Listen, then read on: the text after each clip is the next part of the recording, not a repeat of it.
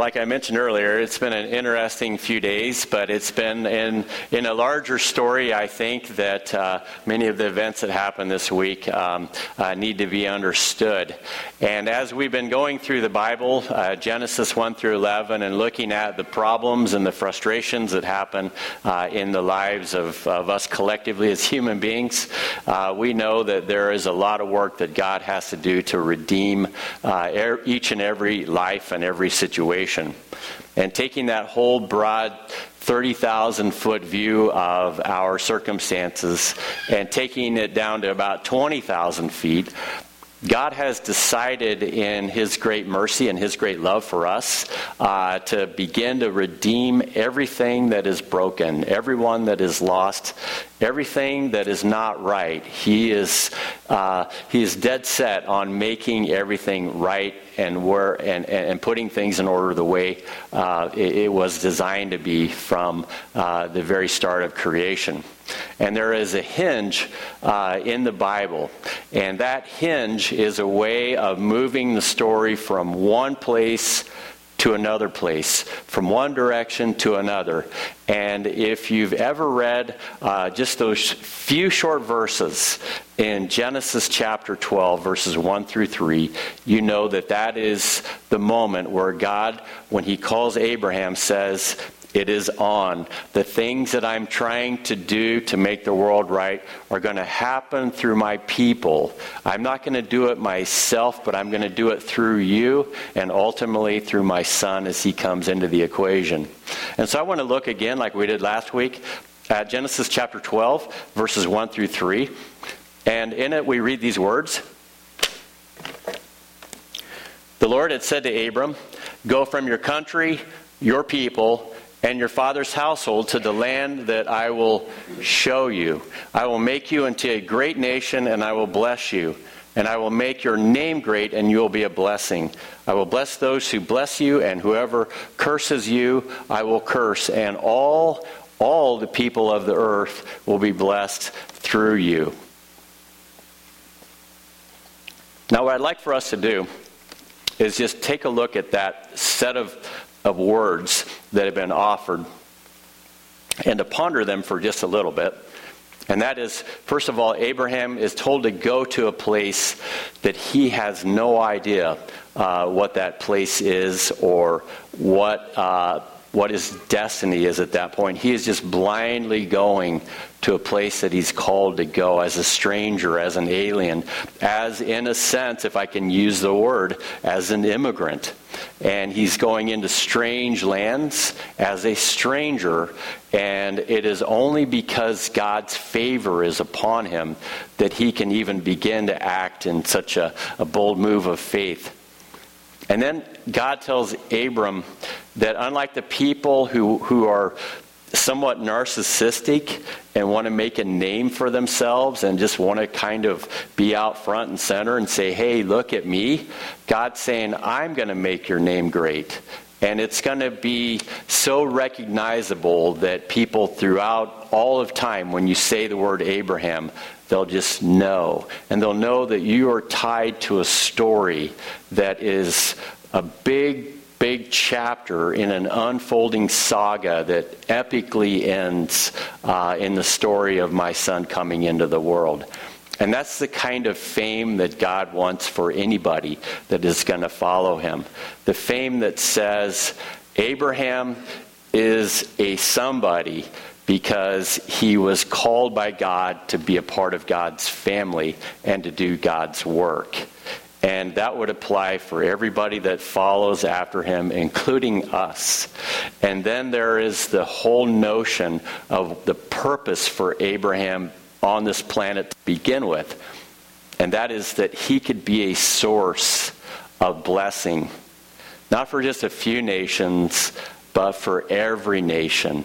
Because when God looks at all of the people that are on this planet, he views them through the eyes of love.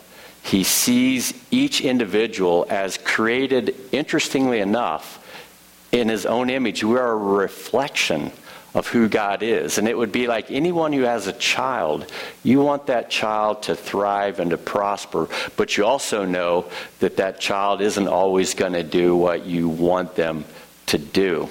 And yet your love continues on indefinitely.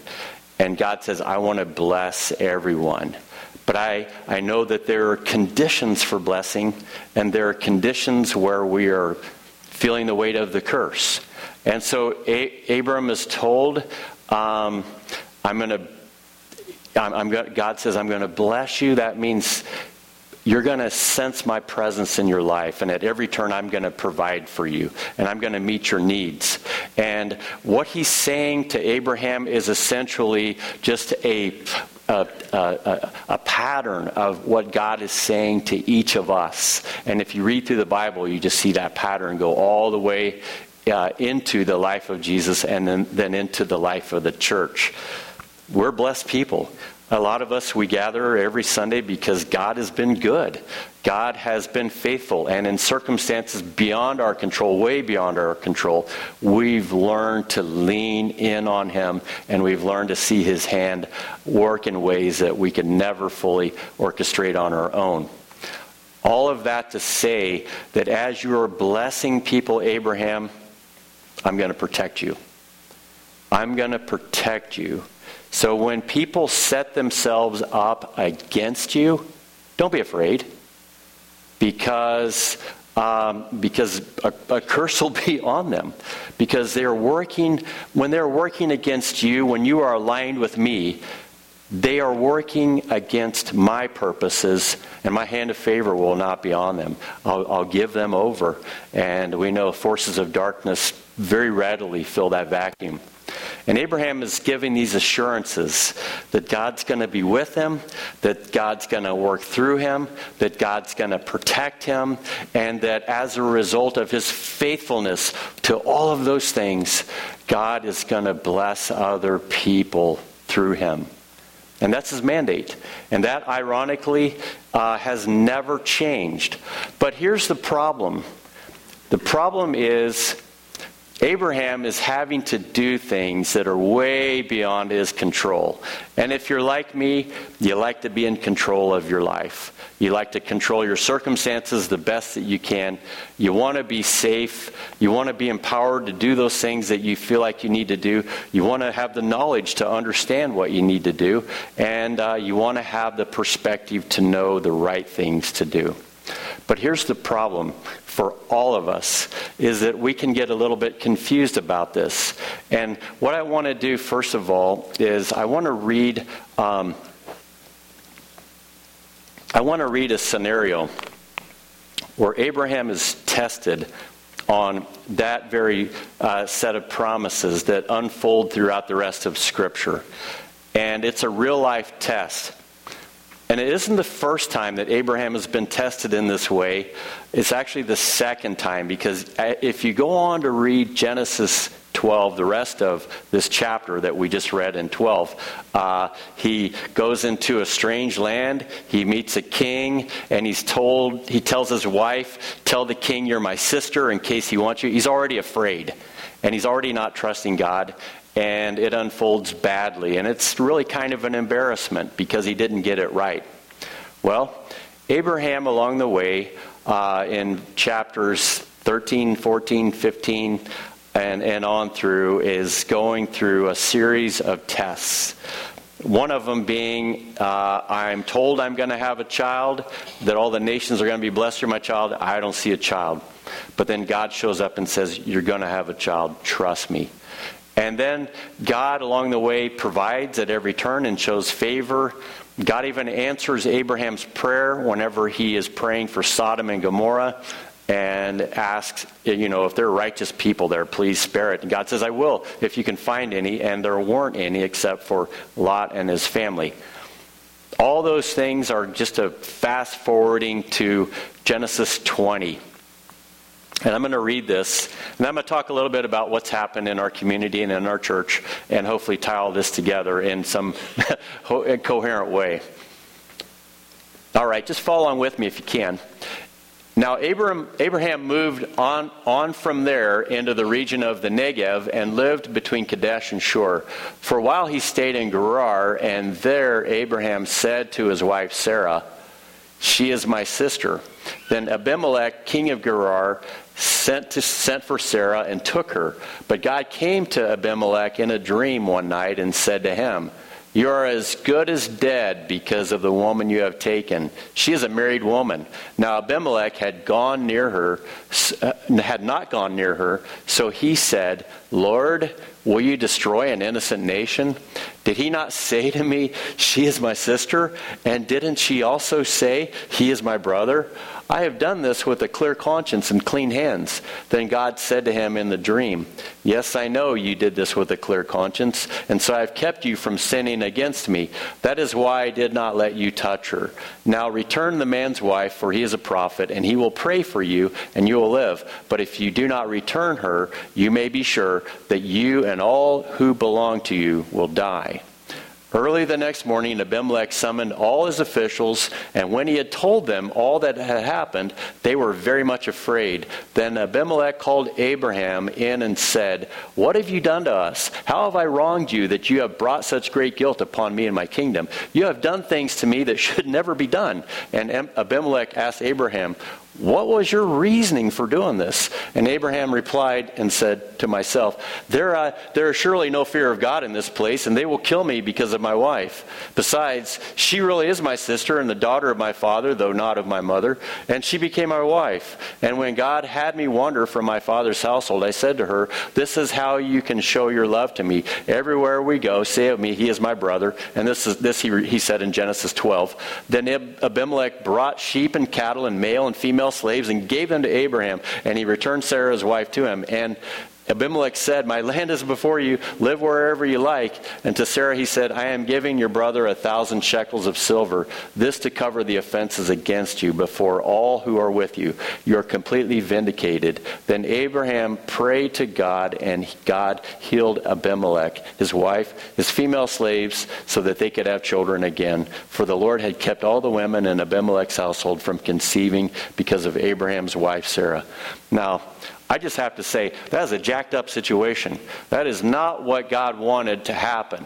And yet, God, despite Abraham's shortcomings, worked through that and worked it together for good.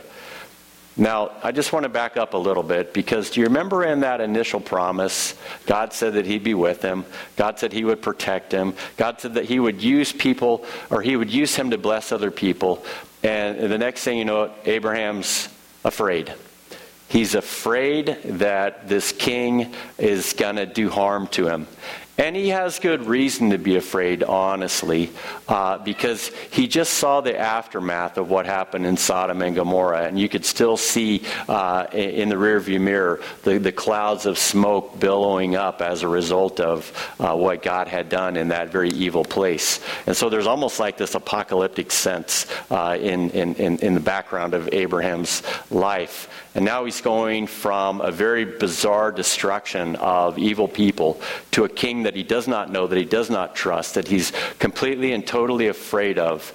Going into a strange land with strange people, with strange customs, strange language, and he's saying, I'm afraid. Now, honestly, if you went to a strange land with strange people, with strange customs, and with um, behaviors that you didn't fully comprehend because they were different from the land that you came, came from, would you not be afraid? I mean, I know I would. I would definitely be afraid because there would be so much happening that would be so way out of my control. Do you know of any people that are like that? That have come to a, a different land, different place, different language, different experiences, questionable resources, and certainly anticipating hostility? Well, if you, if you do, then you know that that's exactly what Abraham experienced himself. Our, our, our spiritual father, in that sense. And in, in his life, he's looking at that and he's saying, Where is God in all of this? The only difference between Abraham, though, in this case, and many of the Guatemalan people that I'm thinking of, is that Abraham clearly had the Word of God visited upon him and spoken into his life. But I, I don't know about the Guatemalan people.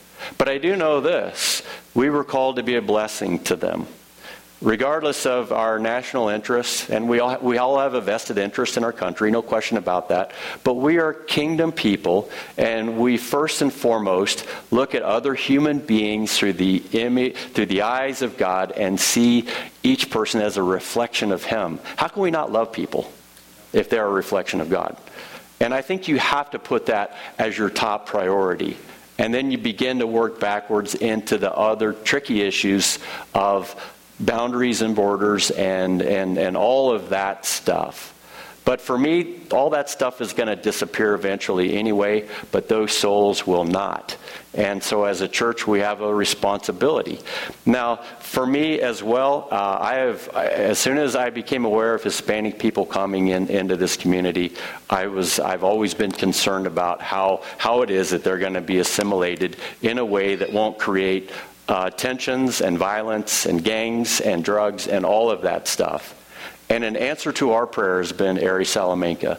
And Ari has been such a unique person in this whole equation. He's been an assimilation mechanism, helping to establish rapport between law enforcement and hospitals and, and, and schools and every public interest that would affect these people. It's amazing. God has blessed this so richly. The very blessing of Abraham has just come alive here. And it's been interesting, even in our church, because I knew uh, for a while there was this xenophobia that is the fear of other people and the threat of what's happening. But isn't it amazing how Ari began to just melt down all of those apprehensions? And then when the tutoring happened and we had a few kids trickle in, 15 and then 20 and then, you know, 40 and then sometimes 60 and then all of a sudden everybody's like, I want to adopt those kids. I love those kids. I love, I love especially Maria 1, Maria 2, you know, on and on. If you've ever met these kids, you're like, you know, I wasn't sure about the Guatemalans, but man, I'm in love with these kids. And it's so, been so cool to see that happen. And, and, and, and, and yet, in the background, um, uh, you know, as, as myself and Ari and others have tried to take a 20,000 foot view, we've known that um, there, there, there's an employment uh, entity here in, in, in, Salem that has kind of sketchy uh, tactics in order to integrate. Um, uh, questionable um, citizens as far as their status goes uh, into the workforce. And we knew that it would just be a matter of time that we'd get a phone call, that there would be a raid. And the question that we brought to the elders the last few years um, uh, in conversation was if, if, if, if that group of people happened to face a massive immigration issue and they're kids that are affected collaterally, what are we, what are we willing to do? And what I, what I found very gratifying was the spirit of what we read in Genesis 1 through 3, the spirit of trying to be a blessing. Well, there was a willingness to do whatever needed to be done. If we need to take children into our homes, we'll take children into our homes. If we need to provide food, we'll provide food. If we need to provide resources, we'll provide resources. We'll do whatever it takes. And we're not doing it because we want to be good humanitarians. We're doing it because we're called to help. We're called to do things in the name of the Lord. We're not doing it to be a, a, church that gets a media presence. We're not doing it for any motivation except to honor the Lord and to try to do what He would do, to be Jesus' hands and feet, and to be aligned with His heart in, in all these things. So I received a text on I believe it was Wednesday. My wife and I were getting ready to, no, it's Tuesday. My wife and I were getting ready to go to the Elm Road Drive In, and we're going to watch a movie together. Just her and I. You know, her and I at the drive in. You know what I'm saying? Well, I don't know what you're thinking, but that's what I'm saying. And uh, she just had yoga, which was fantastic. Kendall did an awesome job leading yoga, and so many people showed up, and so many people were pretty sore the next day. And I'm thinking she's going to go do yoga, and then we're going to the drive in. And then I get a text from Brian, and he told me that there was a raid, and we didn't know what would happen. And my first response was, and I think his and all the other staff that were in that conversation was, What about the kids? What's going to happen to the kids? And then next thing you know it, I get a text from Tom and he just says all hands on deck. So we all show up. We have we don't really have a plan other than we want to do whatever we need to do. And so we got together, we prayed, and we basically said, we don't want this to become some kind of media circus. We don't want uh, little bits and pieces of information to, to, to come out and say, you know, uh, First Christian Church is doing this and that and blah, blah, blah, and uh, there are larger political issues, and First Christian Church is siding with one, one side of the political spectrum or, or another, and the whole narrative just gets sideways. We just wanted to keep our heads low, do what needed to be done, trust God to do whatever He needed to do through us, and leave it at that. And that's really been our position. And a lot of people, in the meantime, as this thing began to escalate, uh, started to come up with their own ideas of what was happening here. And what was happening here was essentially um, this, the, some of the elders showed, showed up, some of our members showed up, and some of the people from family services showed up, and we began to ask the question what can we do to help the kids? How many kids are going to be affected by this? Who's going to be taken into detention and who's going to be left behind? And then when Ari came upon the scene, he began to tell us basically what we needed to do. And that was to go and just to make, to take especially the kids that we tutor and, and, and, and some extended parts of that, and to ask the question how are they doing? What can we do for them? How can we help them? Who is it that we need to take into our own homes? And so, with, with the help of family services, which is a way of saying the government has to vet who goes into somebody's home uh, if they're if they're you know not part of your family. Otherwise, it's believe it or not kidnapping. And so, all of these pieces started to fall together in a way that, despite everything and the larger political backdrop, it began to unfold in a way that was orderly and that met the needs of the people in the immediate uh, sense of what, um, what was transpiring. So the Salem High School, they got together. They put some food together uh, in the in the cafeteria. They brought it over. We ended up with 60, 70 Guatemalans in our fellowship hall, and um, and and then we began to figure out what to do. Thankfully, many, most of the, kids, I would say, were able to return back to their families, but there were a few that were taken into the homes of, of our members until that could get sorted out. And there were some people that were detained that had paperwork that was in order that we actually, uh, Tom and Ari went up to Cleveland and retrieved.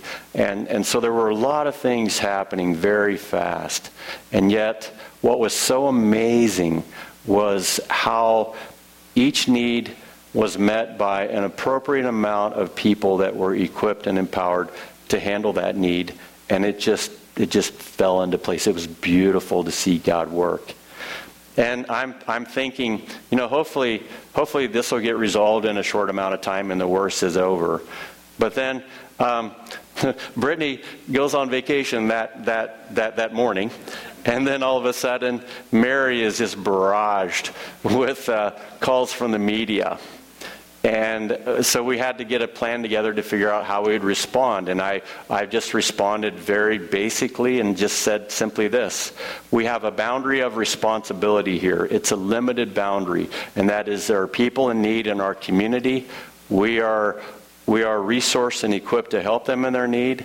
We're going to help provide their basic needs food, shelter, clothing, and, and, and whatever resources they need in the meantime. And that's it. And that's our story. And there isn't much beyond that to say, but it is, it is, it isn't a normal Wednesday uh, whenever you come to work and you find that uh, media from Cleveland, Youngstown, Detroit, nationally, Univision, all of these people, they want to know what's going on. And I honestly don't want to be a part of any of that stuff. The only people that need to know what's going on are our people and the Guatemalan people, and that's really it. Now, you may have different opinions about that, but that's how we've led through it. we're not trying to garner some kind of publicity out of this. We just want to do the Lord's work. And the Bible says that if you go around blabbing to everybody what you're doing, well, then there's your reward right there.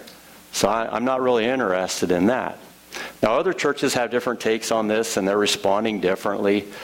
Um, one in particular, um, uh, uh, the, the, Catholic Church has, has got a different view of publicity and things like that. So my, my response to media people has been, we're just a small church doing little things for this community, but those guys over there, that's where all the action is. You should go over there and talk to those guys. So that's been, that's been my response. And because uh, I, I don't have the bandwidth for that, I don't have the time or the energy to attend to all of that. And, and neither do our, our leaders, and we're all kind of in agreement there. And I'm sure I'm missing a few things in the telling of this that other people say, yeah, you should have said this or that. But I just want you to be aware that we have a narrative that's been occurring for a long time that has been a, a building of a foundation of goodwill and blessing to a group of people that we don't know what their immigration status is. And quite honestly, that's not our business. That's the government's job to sort out. They need to handle that because we've called them to do that. And they've done a pretty crappy job over the last decades doing that. So all I can say is those problems, they need to work out we need to work on our own issues with how we can help them. Now, I am a citizen, I do vote, and I do have political viewpoints. And I do have, and I, and I do know that boundaries are important. Um, and, and, so, you know, I've got opinions along those lines, but quite honestly, that's kind of sidebar from what we are doing here. Our purposes, our mission is really centered on, re- on following God's redemptive purpose as it relates to being a blessing and ultimately a blessing through Christ. And so that's really what we attend to. And I, I would say that probably in this room there's a diversity of pin, uh, opinions about things politically, and that's certainly fine. But what I want to, to, to, to know, and I hope that we have, is unity on our understanding that we are a redemptive institution that is designed to be a blessing to the people that God puts in our path. And Ari, I think, has been a way for God to say, because you, you are faithful and you want to do this, I'm going to put a person in your midst who is going to be a responsible steward of the needs of that community relative to this community. And I want you to bless him, and as you bless him, I'm going to bless you. And I want you to take care of him, and as you take care of him, I'll take care of you. And I sincerely believe that God has done exactly that. Now, in the timeline of what's happening, I, I just have three priorities. One is I want to I want to protect our church, and our elders want to protect our church. But I also want to protect the goodwill that we have with the Guatemalan community. We've worked very hard to establish good rapport. Why? So that we can share the good news. And we could go and just share the good news and just say, Have you heard about Jesus? And they would say, Yeah, we've heard about Jesus. But what we want to do is say, Have you seen Jesus alive in, in, in, in English people? Have you seen him work? Have you seen his love and joy and peace? Have you seen the compassion? Have you seen the caring? And that's when eyes start to open and people start to pay attention. And I guard that like I guard my most valuable possession. And I'm not the only one. The teachers guard that. The people in healthcare guard that. And I'll, I'll tell you somebody who especially guards that. That's, that's J.T. Panezott. He has been so fair minded and basically just wanting to get rid of the criminal element and let the larger government officials handle whatever it is, but just to keep the peace in this place. And he'd walk through the school, and kids would come up to him and hug him and embrace him. But now they look at him like, why did you do this to us? And they have to understand there's a differentiation between the local role that he has in living with, with this community and, and a larger, you know, from beyond role where people are trying to manage a whole country And they're just two different groups of people with really overlapping interest, but not identical interest. And so I, I really, I, I'm really concerned about JT right now because he wants to be a blessing to these people. He wants to show them the love of God through his role and his calling and his vocation. But he also has to uphold the law, which I think he does, and I think we can all say he does an outstanding job making our community safe. But he's brokenhearted right now because the credibility that he has has been broken by forces that are larger than him. And that happens along the way. And this gets us back to Abraham because there are large forces at work, and there are reasons to be afraid. But when God says He is with you, He is with you. And there are actually unseen angel armies that He's with us with. There are angels that surround us that are God's messengers, that are sources of God's protection, but we do have to ask for their help. We have to ask for their presence to be with the people that God uses to bless other people. Abraham wasn't mature enough in his faith to really understand all those things. It was sort of like him versus the world. And you know, when it's you versus the world, there, there are things that go through your mind. The first one is, is fear. Uh, Abraham was afraid. And so he's like, I am so afraid right now, I'm willing to give my wife to a Pharaoh in order to save my own skin. I'm not sure that that's what you call mature thinking for a follower of God. But isn't it amazing how fear makes us irrational? The thing that Abraham had to fall back on is the very thing that we have to fall back on that God is with us, that God is blessing us, that God will use us to be a blessing, and that um, a- as a church, that the things that we do in His name that have His leading, God's going to be front and center involved in it. But the only way that you can see that is through the eyes of faith. And I, I, I, think I can speak for the people in leadership in our church. We've all been beaten up in life. We have been hit hard on many, many fronts. And the reason why I think God's allowed that is because what it's done for us, it's just caused us to lean on God, to learn to trust God, to learn to see God more and more. And so I, I'm glad I have scars. I'm glad I've been beaten up because now I just know I'm settled in it. It is just a deep conviction. God is there. God is going to help us.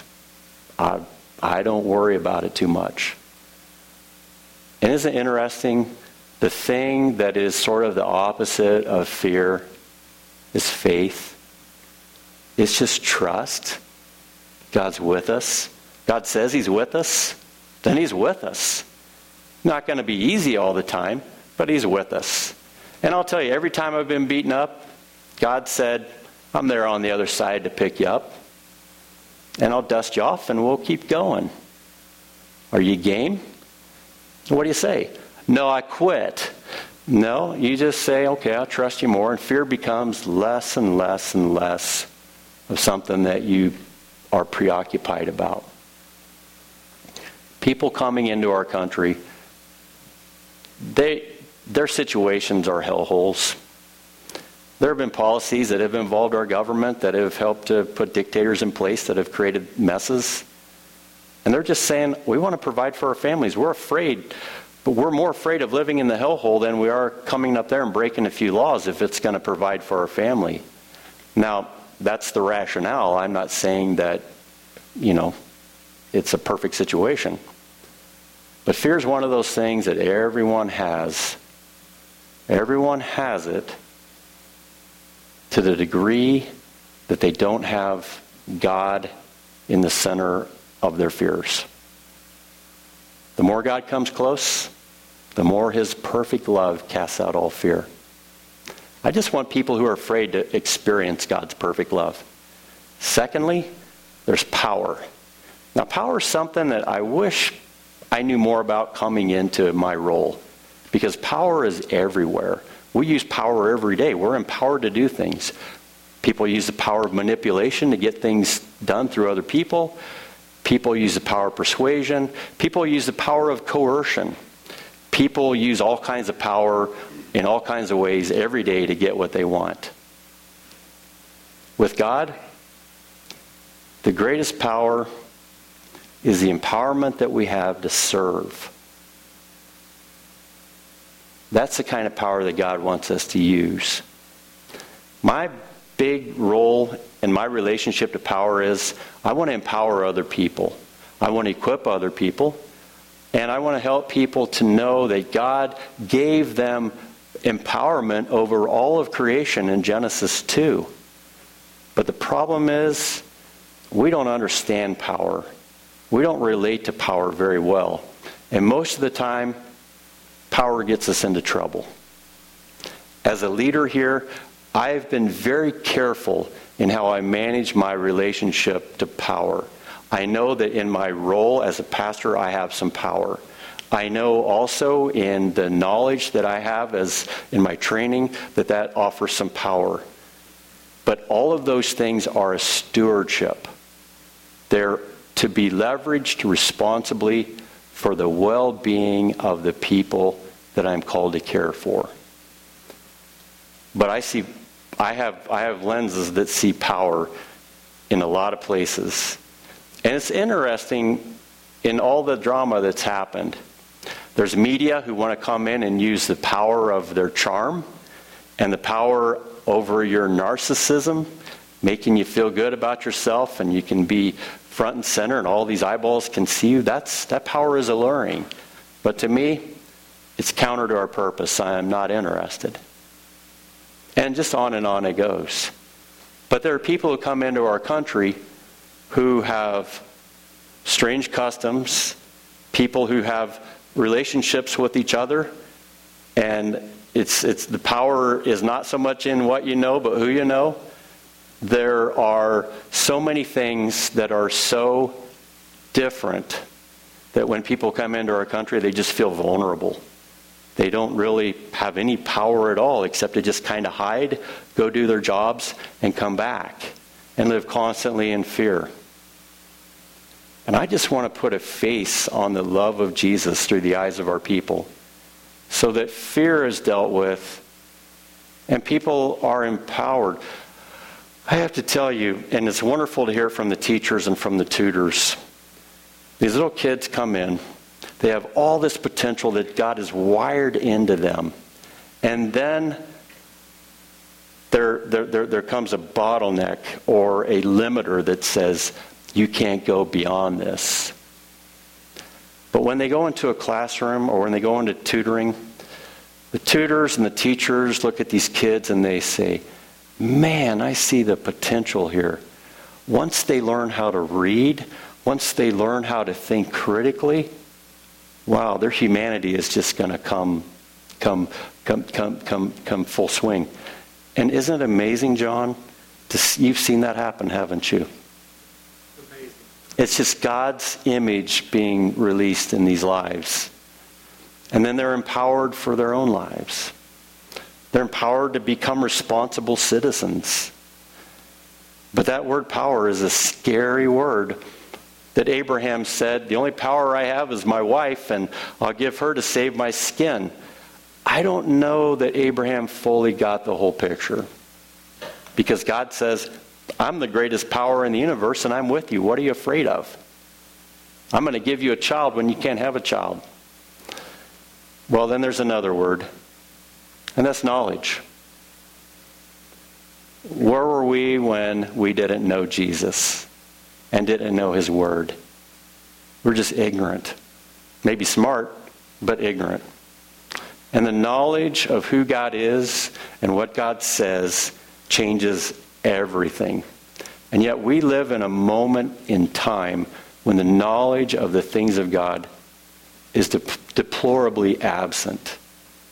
And we have more con- we have more bright and informed confused people than I've ever seen in my life. It's almost insane Because the knowledge of God, in Ephesians 1:10 it says, everything is ordered together for a purpose in Jesus. That means the knowledge that you have is ordered in such a way that it finds purpose and meaning and direction. Otherwise, you just have information that's contradictory, that's confusing, that in this setting will behave that way, in that setting will behave that way, in another setting will behave that way, because that's just what the information says to do. But knowledge says we will behave responsibly and morally and godly and righteously, not self righteously, but humbly in every situation, because we have the knowledge of God. We have a Bible that tells us this is how you live as a human being, anywhere and everywhere. And finally, we have perspective. See, the thing that Abraham lost was his perspective. Now, here's what fear does there, there are kind of two parts of our brain. There is our more advanced part, it's our frontal lobe, and it's our higher reasoning. And then there's the, the base part of our brain, which is our reptilian brain, they say. I don't know if I buy into all that evolution stuff, but it basically is the fight or flight. It is the anger, it's the lust, it is the, um, it is the fear, it is the one that's just a base drive. And when fear takes over, tunnel vision takes over. And all you think about is fighting or fleeing. When fear takes over, you don't think about anything else because the only part of your brain is your lower reasoning. But when you are established through the process of God working in and through your life, through God even allowing you to get beat up a little bit so that you can lean on Him, when you get established, that lower brain just doesn't really kick in like it used to. You start to think reasonably about what you're facing. You start asking questions what's the most important thing to do here? That's how I'll respond. Why is this happening? Maybe you know, maybe you don't know. How are we supposed to respond? We ask God, we use our collective wisdom, and we draw all of these things together for a purpose in Christ. And that honestly is what I've seen happen.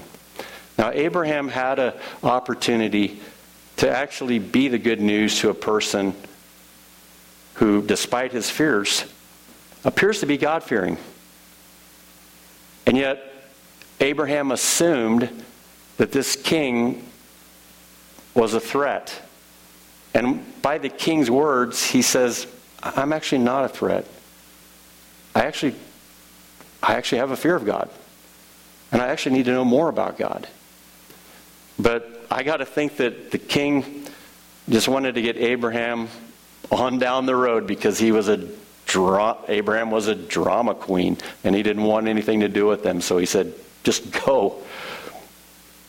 But I hope that when people look at us, they say, So you're, you're the source of a blessing. Tell me about that blessing. And I hope that through everything that we're experiencing, my prayer is that God can just escalate and elevate our ability to be a blessing to the lives of the people around us. That's why we're called to be a church. And my guess is if that's our intention, God will bless us. It's just His promise. And so we have to stay true to that. Now, you'll leave here. You'll have a lot of opinions about what the media is saying, about what TV's saying, about what politicians are saying. I just want to encourage you don't let that overshadow what God says on the first hour of the first day of the week. And that is everything that we do has to first of all be established in Him and His will and His purpose as we pray, Thy kingdom come, Thy will be done on earth as it is in heaven. And then, by good conscience and hopefully by good reasoning, vote, be a responsible citizen, do whatever it is that you need to do to make your case. But don't get the two priorities mixed up. because we're only here for a short amount of time. But how long are we with God again? Forever. And that's why we're here. Now, there's a lot more that could be said, but I'm just going to leave it at that. And I hope that as you have been blessed, that you try to be a blessing to all nations, whether it's Judea, Jerusalem, or Judea, or Samaria, or the ends of the earth. That's our commission. And um, so, with that said, I, I, I want to just conclude this message time together with you with an appeal. And that is to be praying for our church, be pray for, praying for these families that whatever, whatever needs to happen will happen in the, in the best way possible. And that whatever we need to do in the interim, that we will have the will to follow God's leading as we respond to the needs as they arise. And I think if you have that, God will orchestrate whatever He's going to orchestrate. And our number one job in each of our roles and capacities is to tune in to that orchestration and to do whatever it is we need to do accordingly.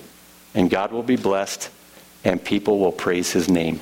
And that's all we want.